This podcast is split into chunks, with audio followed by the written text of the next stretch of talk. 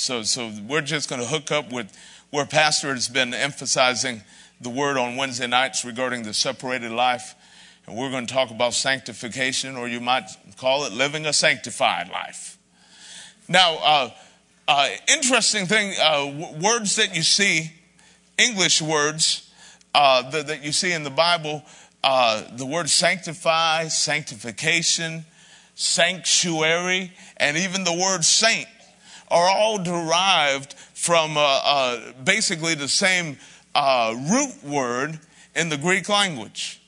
And also many uses of the word holy, holiest, and holiness that you see in the New Testament. Of course, understanding that the New Testament is written in Greek, the Old Testament in Hebrew. But many in the New Testament, many of the words, the uses of the words holy, holiest, and holiness are right out of the same root words that sanctify and sanctification, sanctuary, and saint come from. It's interesting. A sanctuary is a sanctified place, and a saint is a sanctified person. So we see these words that are really spread out all over both the Old and the New Testament. And what we're going to do tonight is dig into sanctification, see what it means, and see what God's part of it is and what our part of it is. And that's a big thing to understand in any Bible subject, that there's always God's part of it and your part of it. And it's interesting that when you have an emphasis that goes too far on man's part of it, you typically end up with legalism or people with a big list of thou shalt and thou shalt nots. And they're walking around with their to-do list all the time and never able to rest in the finished work of Christ. But then you got the other extreme, which seems to be pretty heavy in these days that we're living in right now, that emphasizes the finished work of Christ so much that it almost implies to the saints that they don't need to do anything.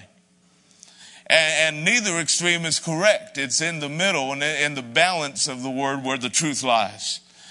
The word sanctify, what does it mean? It means to set apart, to set apart as holy and special. You know, it's kind of like when you were shopping and you found the one you wanted and you picked that one, you sanctified it because you set it apart from the rest. Kind of like men, when you picked your lady that you are now married to and enjoying your life with, you know, you sanctified her. You picked her out from the rest. You thought she was the cutest cat in the litter. And you said, I want that one. I don't want others. I know I could pick others, but I don't want the others. This is the one I want. Oh, yeah, come on now. Uh-huh. So the idea of sanctifying is setting apart as holy, setting apart as special. The word also could be used to consecrate. To consecrate or to sanctify would mean the same thing. Why don't you go to Leviticus 20? Leviticus 20 as we get started on this tonight. Praise the Lord. And we're going to see something very interesting here. Leviticus, that's the third book in your Bible. Close to the beginning, Genesis, Exodus, and then Leviticus. Chapter 20. How many of you agree it's good to know how to get around in your Bible? Of course, in this day in which we live, y'all just look for what button to hit for Leviticus and hit Leviticus and go there, and that's all right too. However you get there, just it's important to know your Bible. Chapter 20, verse 7 and 8, let's read that.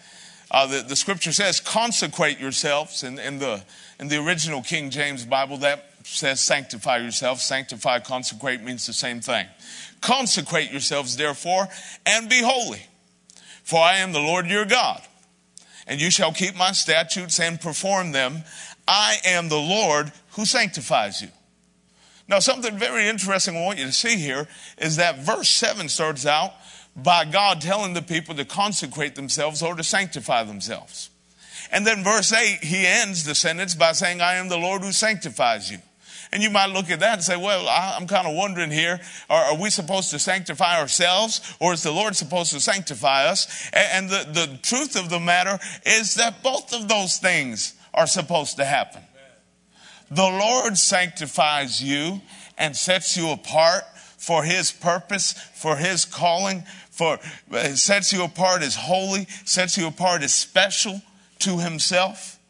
But then we also have a part to play in sanctifying ourselves.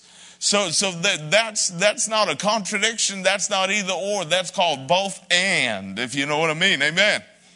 So the Lord sanctifies us, but there's a self-sanctification that needs to be done as well. So what we're going to do, we're going to talk about the God side of this, but then we're going to spend a good chunk of the night on the man side of it. Are you ready? Now, with the God side of sanctification, I just want to point several things out to you. First of all, the timing of God's sanctification of us, God's side of sanctification. The scripture tells us in 2 Thessalonians 2:13 that God from the beginning has chosen us for salvation through sanctification by the Spirit. So what's the timing of this? In the mind of God and in the heart of God, he did this from the beginning.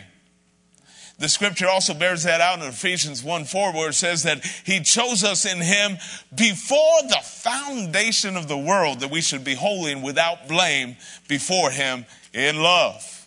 So that's the timing of God's sanctification, that from the very beginning, before the foundations of the world, he had us picked out and set apart for a special and a holy purpose. The source of our sanctification. That's another thing that we see. Understanding that 1 Corinthians 1:30 says that Jesus has been made unto us righteousness, sanctification, wisdom, and redemption. Hallelujah. Jesus has been made unto us sanctification. His work is the source of our sanctification. We can be set apart because of Jesus. And isn't that an interesting connection, that we were set apart as holy before the foundation of the world? The source of our sanctification is the Lord Jesus, who just happens to be the Lamb who was slain before the foundation of the world. You see, God don't think like we think. You see, we get an idea and have to catch up. God doesn't have ideas. He just had it all from the beginning. He had the whole picture, knew everything, knew every detail from the beginning. God just, he doesn't have ideas. He doesn't have ideas. He doesn't have aha moments where he said, oh, I'm glad I thought about that. Isn't that a beautiful thing? Glory to God. Hallelujah. All right. So we see that Jesus is the source of our sanctification. You can also see the union of our sanctification. That in this setting apart, there's a union between the one who is sanctifying and the one who is being sanctified. Hebrews chapter 2 verse 11 says that he who sanctifies and those who are sanctified are all of one. And for this reason, he is not ashamed to call us brothers. Hallelujah. Glory to God. So we see the union of sanctification, the fact that we have union with Christ. You don't have a head and a body that's disconnected. Well, I tell you, the body of Christ is the same way. It's connected. You don't have the head being disconnected from the body, but you have the head connected with the body. There is a union between Christ the head and us, the body of Christ. Hallelujah. The scripture says we're all of one. And that's an amazing thought. Don't try to figure it out. Just believe it, because the Bible says it. We see the means of our sanctification. Oh, yeah. And you say, I'm going fast. And I know I'm going fast because this is just extra. The stuff we're going to get to is where I'm going to go slow. But the means of our sanctification, the means by which it's obtained and by whom it's obtained, the scriptures reveal that we're sanctified by the Father, that the Father himself is involved in our sanctification. We see that in Jude chapter 1 verse 1. Jude 1 verse 1 shows us that. We see that the Son, Jesus, is involved in our sanctification. We just made reference to that, 1 Corinthians chapter 1, verse 30, that Jesus is made unto us wisdom, righteousness, sanctification, and redemption. We see the third person of the Godhead, the Holy Ghost, involved in our sanctification over in 1 Peter chapter 1 and verse 2. We see that the Word of God is involved in our sanctification. We see that in John chapter 17, verse 17, where Jesus said, "Sanctify them through your truth. Your word is truth." Hallelujah. We see that we're sanctified by our faith in Jesus. Sanctified by our faith in Jesus. We see that over in Acts 26, verse 18. We're sanctified by the blood of Jesus. We see that in Hebrews chapter 10, verse 29, and chapter 13, verse 12. That's chapter 10, verse 29, and chapter 13, verse 12. You say, "Well, that's a whole lot. I can't take notes that fast." Well, you can email me, prayz1@fcc-church.com. And if you missed it, it's on the website. Praise the Lord. All right. We see the means of our sanctification is His calling and choosing of us. His calling and choosing of us. We see that in 2 Timothy 1, verse 9, and Ephesians 1, 4. And we also see that the will of God is also a means for our sanctification. The will of God, specifically in this context, meaning the new will in Testament, not the old will in Testament that has passed away, but the new will in Testament, otherwise known as the new covenant. We see that in Hebrews 10, verse 9 and 10. Someone say, "Whew." The means of our sanctification. Well, I'll tell you, if that doesn't tell you anything else, that tells you that God went all out and got out the big guns to make sure that we were set apart for His purpose and for His cause. Come on, somebody. And what's the purpose of our sanctification? Why don't you go over to Ephesians 5 and check this out. What's the purpose in the mind of God why He would want to sanctify us, set us apart, consecrate us to a certain sacred and holy purpose? Why would He want to do such a thing? Well, the scripture reveals that over in Ephesians 5. Praise His holy name, Ephesians 5. Take a look at verse 25. We'll start there. It says, "Husbands, love your wives, just as Christ also loved the church and gave Himself for her, that He might sanctify and cleanse her with the washing of water by the word." So there's some sanctification going on, but He's not done yet. What's He leading up to? Verse 27, "That He might present her to Himself," that He might present the church to Himself, "a glorious church, not having spot or wrinkle or any such thing, but that she should be holy and without blemish." My goodness. So I kind of look at it like this, that sanctification is preparation for our presentation. Are you with me?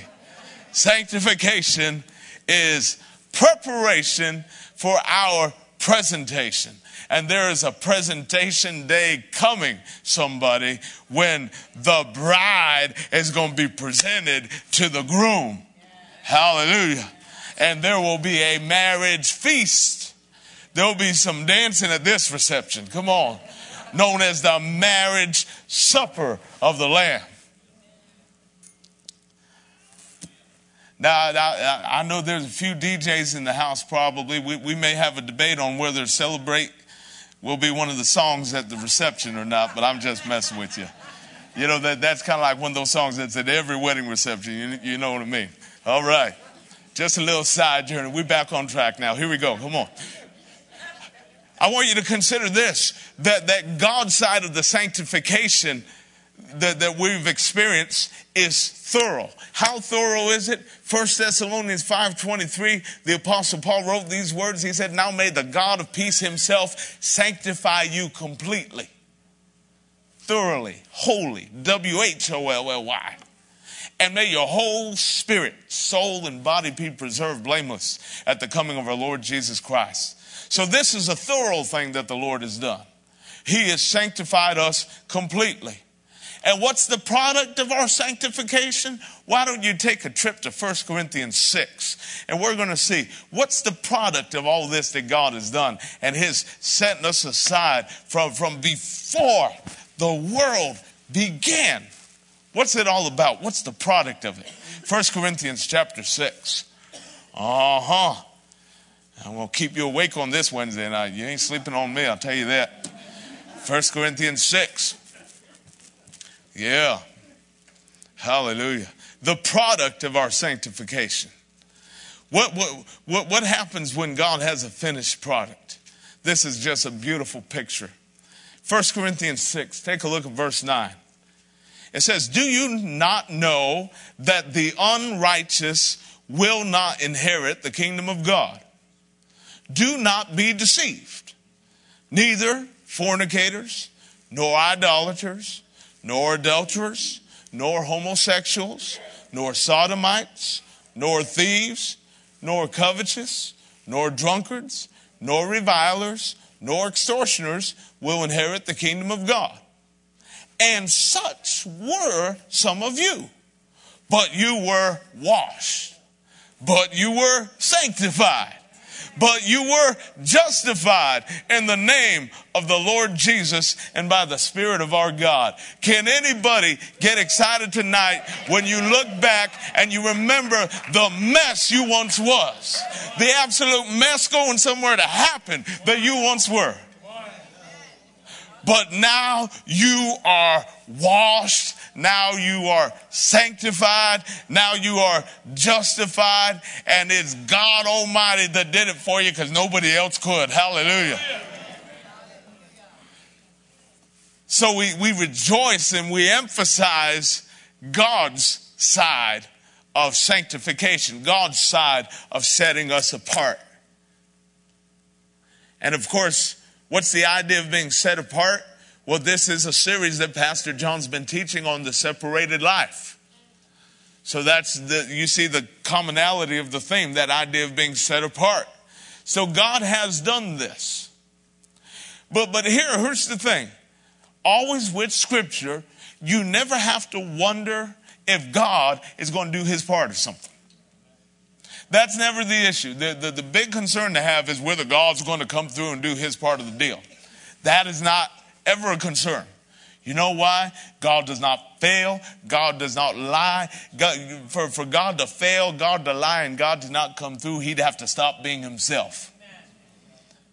And he is himself, and he's always going to be himself. His word will never fail. His promises will never fall to the ground.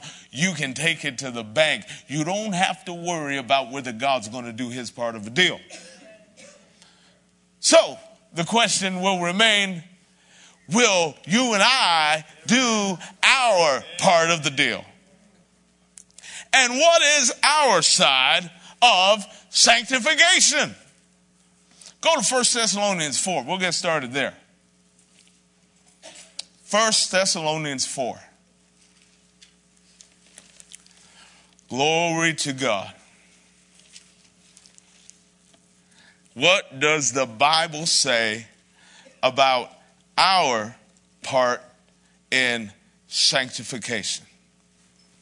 Thank you, Lord.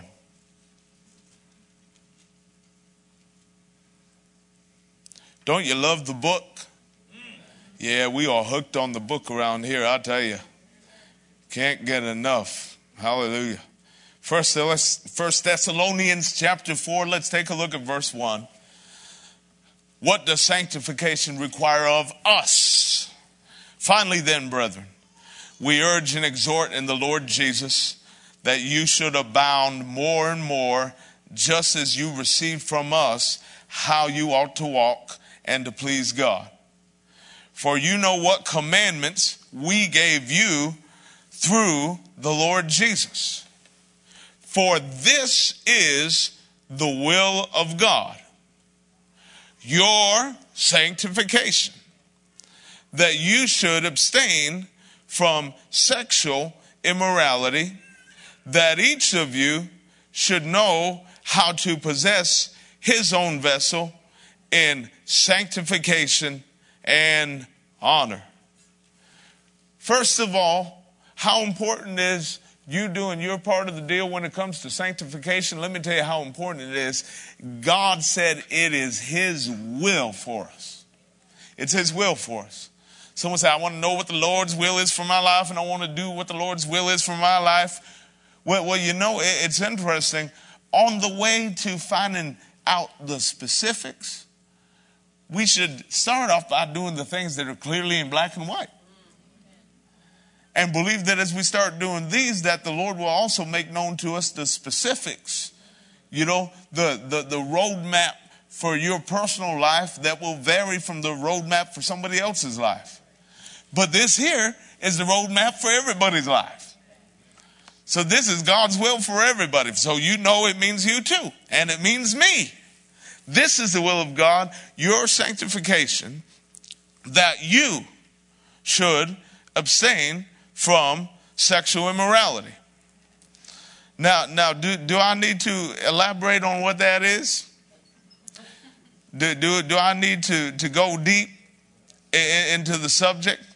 Let me tell you this. It will require you to abstain from certain activity, and it will require you to abstain from certain people. And the reason why it'll require you to abstain from certain people is because there are certain people that when you get involved with the people, you also get involved with activity. And if you're around people that continually bringing you into activity, you need to be far away from the people that are getting you in the activity. Uh-huh. I wave at myself for preaching good.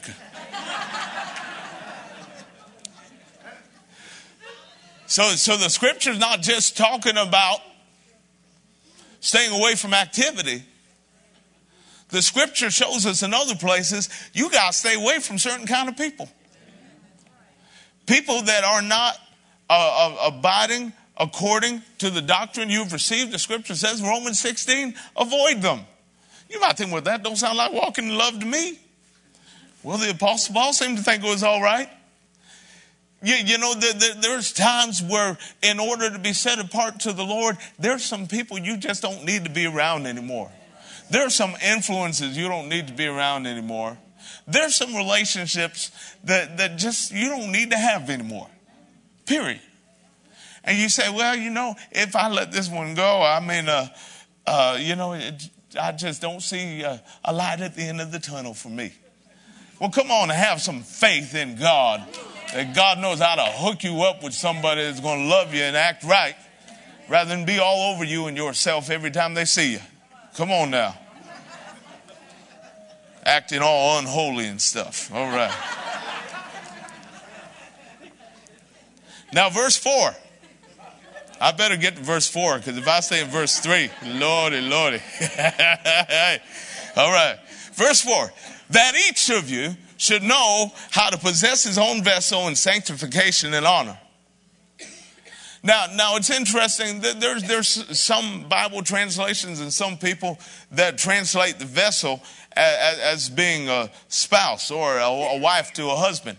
I personally don't believe that. I personally believe that you possessing your own vessel is you exercising control over your own body. You know, the Bible tells us that we should keep our body under. 1 Corinthians 9:27 shows us that. So the interesting thing here about possessing our own vessel in sanctification and honor, that means we're controlling our vessel. We're putting the screws down on what we're doing. We're not letting ourselves run wild. We have restraints to what we do. And we're operating in a way that somebody who's set apart would operate in such a manner. That each of you should know how to possess his own vessel in sanctification and honor. Interesting thing, understanding the vessel as being your body or your flesh. I look at it this way. There's two kinds of people in the world. There's people that possess their vessel, and there's people whose vessel possesses them. There's people, believers, who understand that they are not their flesh or their body. They understand that they are a spirit, and that God has designed the born-again spirit of a person to exercise authority over the flesh. That the spirit tells the flesh what to do, as opposed to the flesh telling the spirit what to do. And so the idea of you possessing your own vessel is you being strong in your spirit and disciplined in your flesh. That means when your flesh wants to do something that it ought not be doing, that you've got a spirit that's strong enough to pull the reins and say, whoa, horsey, we ain't going there. Amen. Well, all right. 2 Timothy 2. I know I could mess with you further, but I think we messed enough. 2 Timothy 2. Hallelujah. Glory be to God. We're talking about our side of sanctification. What does the Bible say? The Bible says that part of what we do is we need to abstain from wrong activity. The one example that the scripture specifically mentioned is sexual immorality. And then it also tells us that we should possess our vessel, possess our body, exercise control over our body in sanctification and honor. So that means our set-apart spirit is teaching and training our body to act accordingly and to know who the boss is. That the body is not the boss. That we don't do everything the body wants to do whenever the body wants to do it. No, the born-again spirit in a person should be the boss. And that body coming into subjection to the spirit. Amen. Hallelujah. 2 Timothy 2. Oh, yeah. Verse 19, let's start there. It says, nevertheless, the solid foundation of God stands, having this seal. The Lord knows those who are his. And let everyone who names the name of Christ depart from iniquity. But in a great house there are not only vessels of gold and silver, but also of wood and clay, some for honor and some for dishonor. Therefore, if anyone cleanses himself. So this is something you're doing to yourself. This is your side of sanctification. Therefore, if anyone cleanses himself from the latter or from dishonor, he will be a vessel for honor, sanctified, set apart, and useful for the master, prepared for every good work. So you cleanse yourself. And by so doing, you are determining what kind of vessel you are. So this is not, like 7 o'clock, see, in our house, we watch Wheel of Fortune, let me just tell you. And of course, if you watch Wheel of Fortune, then you got to watch the little balls with the numbers on there at 7 o'clock. And I want you to know that what kind of vessel you end up being is not due to how the numbers come up on you. This is not chance, or this is not that God somehow, and there's people that actually believe that God just picked. All right, heaven for you, hell for you, hell for you, heaven, heaven, hell, hell, heaven, hell. That God arbitrarily did that without any consideration for a decision that we would have made? I don't think so. The Bible says that we are elect.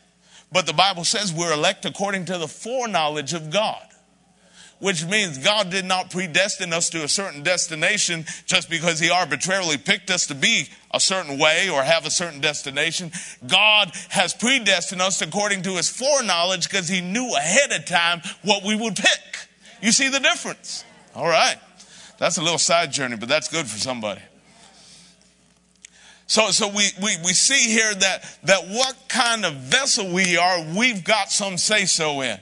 That verse 21 says here that if we cleanse ourselves from the latter, from the dishonor, there at the end of verse 20, that we would be a vessel for honor.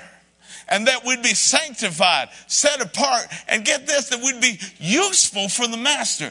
Is there anybody in the house tonight that wants to be useful for the master? That you want to be in a place that God can put you to work and use you for something. And that you'd be prepared for every good work. So it is our decision whether or not we'll cooperate with the Lord and whether or not we'll be useful to Him. Now understand this regarding good works. Very, very simple. Ephesians 2 teaches us this, that we are saved by grace through faith, that not of ourselves, it is the gift of God. We're not saved by works, lest any man should boast.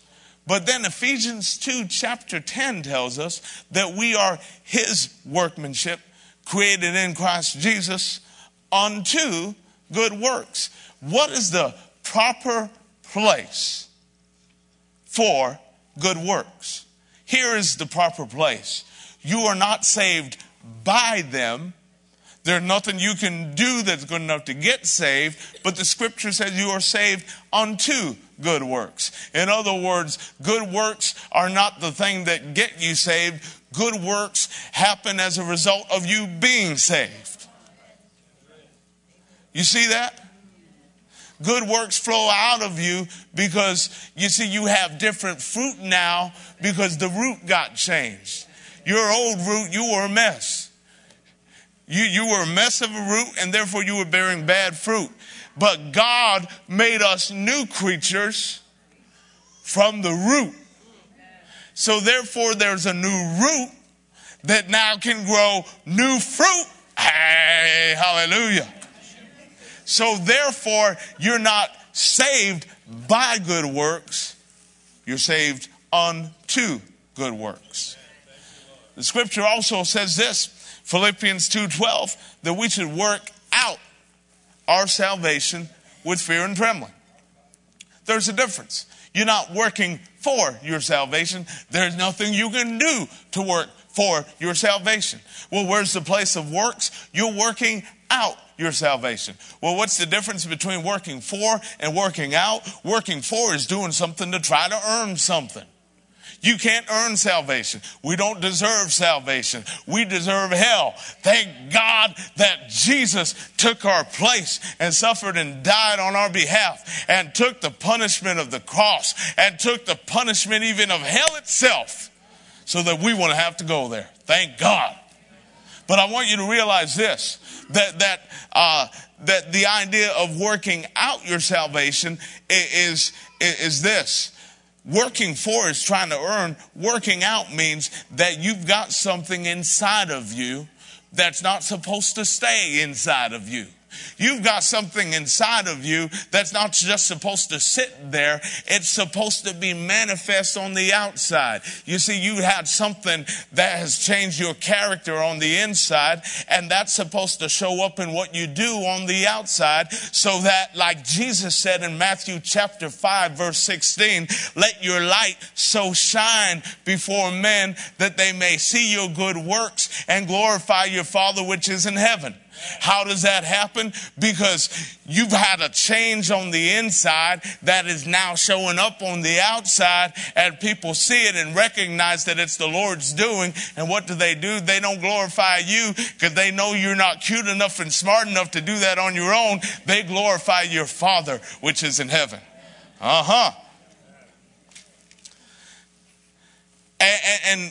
Back to 2 Timothy 2 here, the idea of being a vessel of honor, sanctified and useful for the master. I want you to realize this. Talk about being useful. How can I be useful? Let me tell you that the church has its greatest impact on the world when it is least like the world.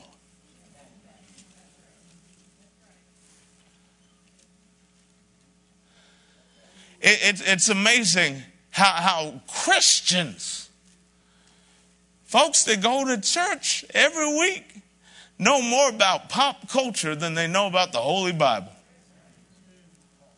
There's something wrong with that.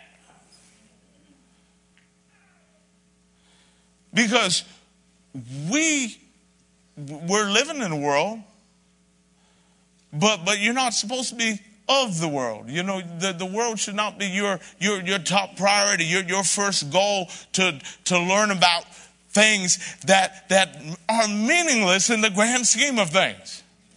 I mean, imagine all this time that we're putting into paying attention to things that mean absolutely nothing, and all the time that we're not putting into things that mean absolutely everything in the grand scheme of eternity. I tell you, God don't care if you don't know the difference between LL Bean and LL Cool J. You may fail a test on pop culture, but there's one test on a day that's coming that you don't want to fail. You want to hear the words, "Well done, good and faithful servant." Hallelujah. So the church has its greatest impact on the world when it is least like the world. Let me put it to you like this. Oh, Lordy, Lordy, Lordy. It's okay for the boat to be in water. It's not okay for water to be in the boat. Hey, yeah, somebody got that. Ooh, I get it. Because the scripture says, Jesus said, "You're in the world, but you're not of it." So here you are, and get this picture. See the idea of people that thought we need to be reclusive, and the idea of being sanctified mean we just need to stay away from everybody. Well, that's taking a boat that's supposed to be serving a function in the water and putting it on the top of a hill somewhere far away from the water. See, a boat doesn't have a function way up there. A boat doesn't have a function way up there. I mean, put a house up there, put anything up there. You don't need a boat up there. Why? Because it's uphill and nowhere near water. So if you want a boat to serve its purpose, you put a boat in the water. But what you don't want is you don't want water in the boat. So what does Jesus want? Jesus wants us in the world without the world getting in us. And I tell you, I think a lot of us in some ways have sprung a leak. And we're taking on more than we're dishing out. And that's a very important thing, because the Bible said, "Love not the world, neither the things that are in the world, because if anyone loved the world, the love of the Father is not in them." And I'm not saying not to be up on the times and not to be up on current events. I'm not telling you that at all. But I'm telling you what needs to be numero uno. What needs to be top priority? What needs to be the focus of us above anything else? It needs to be Him. It needs to be eternal things. It needs to be the fact, not for things we're looking for down here, but the fact that we, like Father Abraham, are looking for a city that has foundations, whose builder and maker is Almighty God. Hallelujah. That we finally figure out, you are temporarily living here. This is not your permanent dwelling place. You on your way somewhere. Hallelujah. All right. Now, as we're getting ready to wrap up here, Lord, how did it get to be this time already? Well, why don't you go to 2 Corinthians 7? And while you're going to 2 Corinthians 7, I want you to read you something out of 2 Chronicles 29 and verse 5. 2 Chronicles 29 and verse 5. Where it was said, "Hear me, Levites, now sanctify yourselves, sanctify the house of the Lord God of your fathers, and carry out the rubbish from the holy place." Imagine that the temple was allowed to lie dormant and to fall into the hands of those who would not care for it, and that the scripture would actually command, carry out the rubbish from the holy place.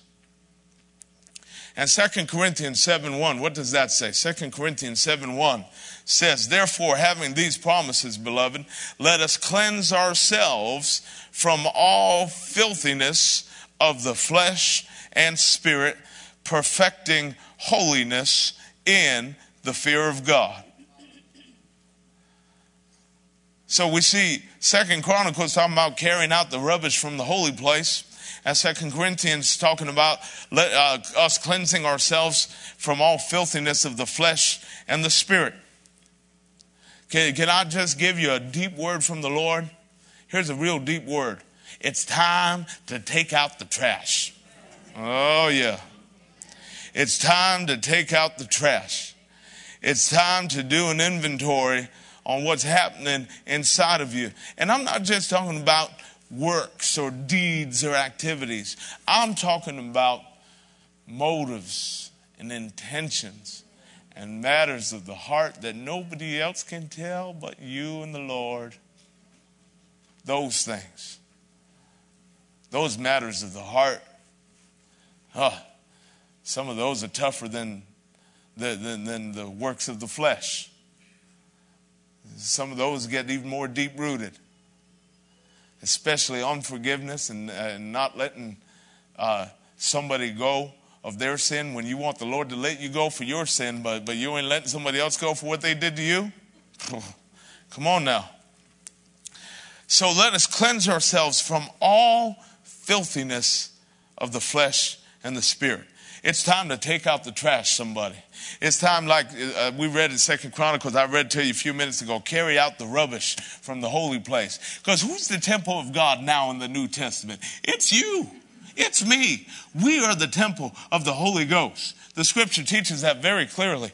And I want you to know this, that I think sometimes we need to do what Jesus did. And when Jesus went into the temple and knocked over some tables and kicked out some money changers, I believe there's times where when we see things in our life and going on in our temple that don't belong in the temple of God, we need to go ahead and kick some tables over and throw out some money changers and cleanse the temple.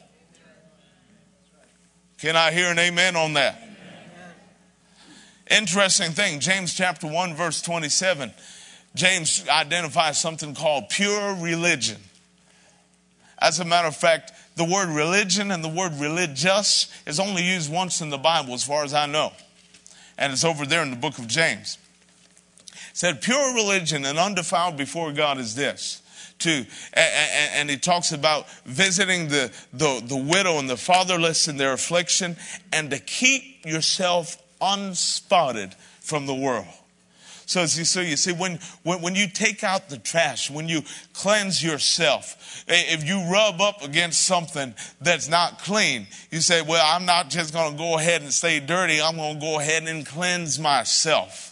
I'm going to keep myself clean. I'm going to keep myself unspotted from the world, as James said in chapter 1, verse 27.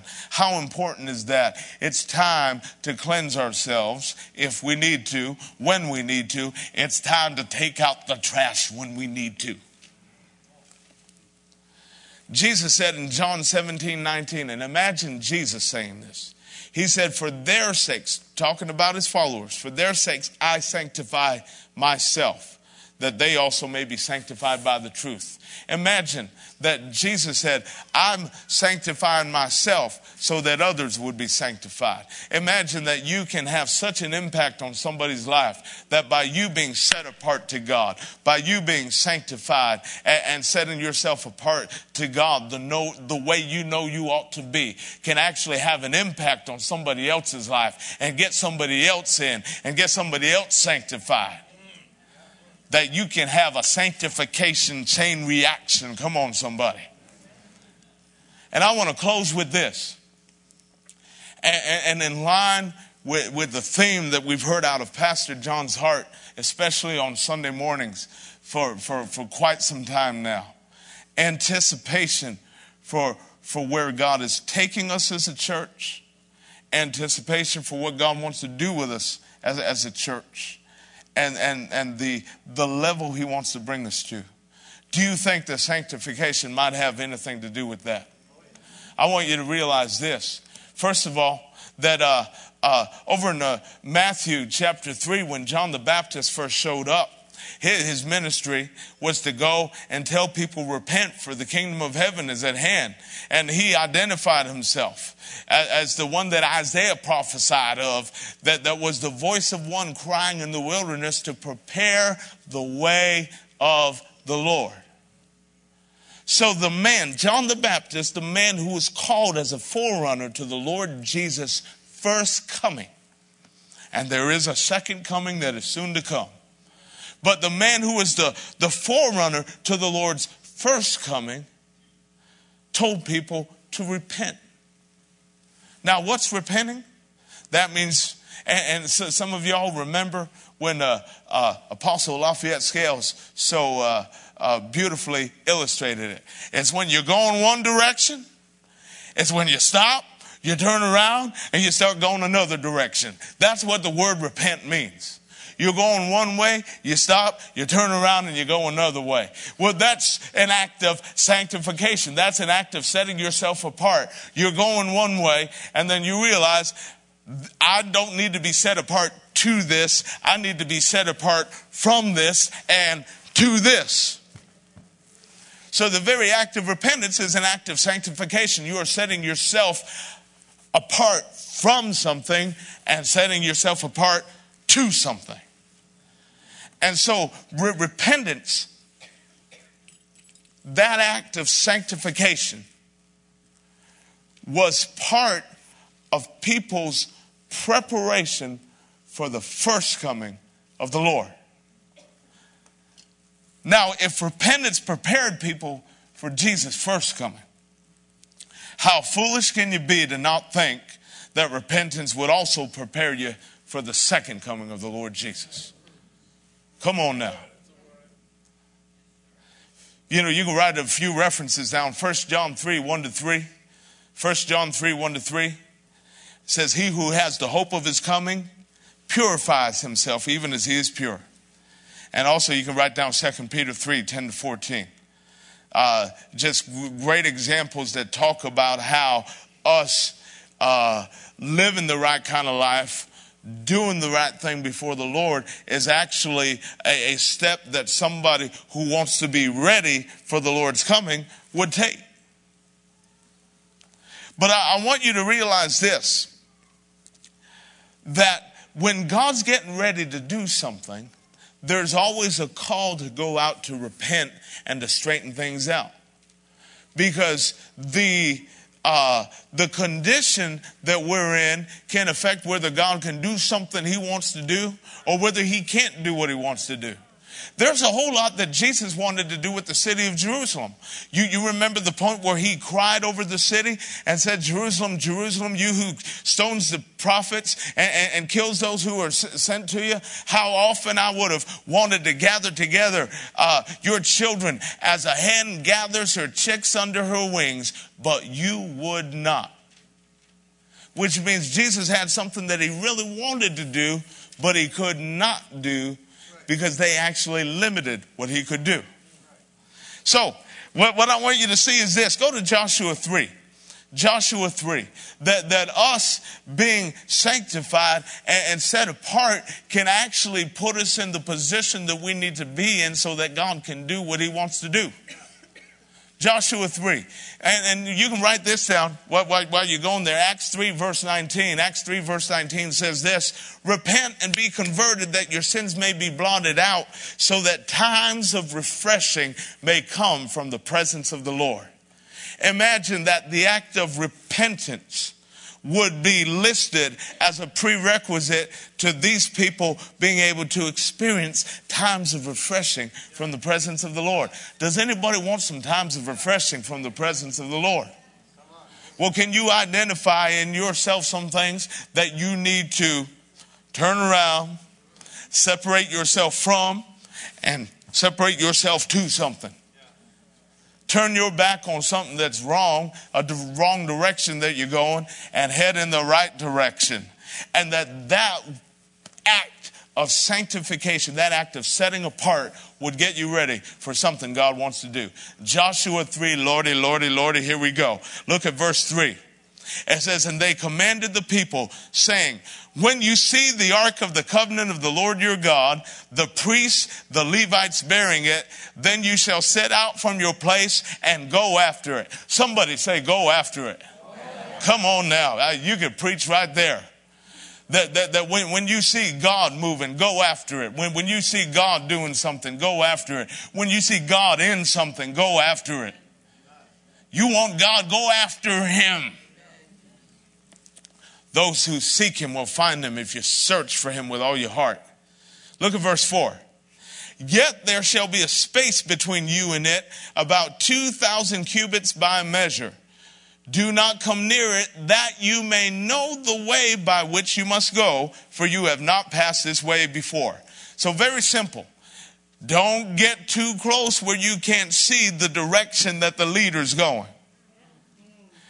You want to be able to keep the Lord in your sight so you can see where he's going, so you can go where he's going and follow him. And also because, hey, it's really simple. You've not gone this way before. This is new territory. Now, verse 5. And Joshua said to the people, sanctify yourselves, for tomorrow the Lord will do wonders among you. And I want you to know, Faith Christian Center, that our pastor has spoken over and over again, and I'm convinced of this fact, that the Lord wants to do wonders among us. Wonders in this place, wonders in this region, wonders in our communities. And to be ready and to be prepared and to be in a place where God can accomplish everything he wants to accomplish. What is required? Sanctify yourselves.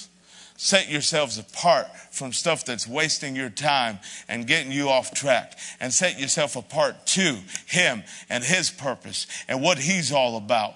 And when you do such a thing, then you have prepared yourself for the wonders that the Lord desires to do among you. Come on and praise him tonight. Hallelujah. Glory to God. Thank you, Lord. Lord, we give you glory tonight. We thank you for the word of God, and we thank you for what you've communicated to our hearts. We honor you and reverence you and give you glory in the wonderful name of Jesus.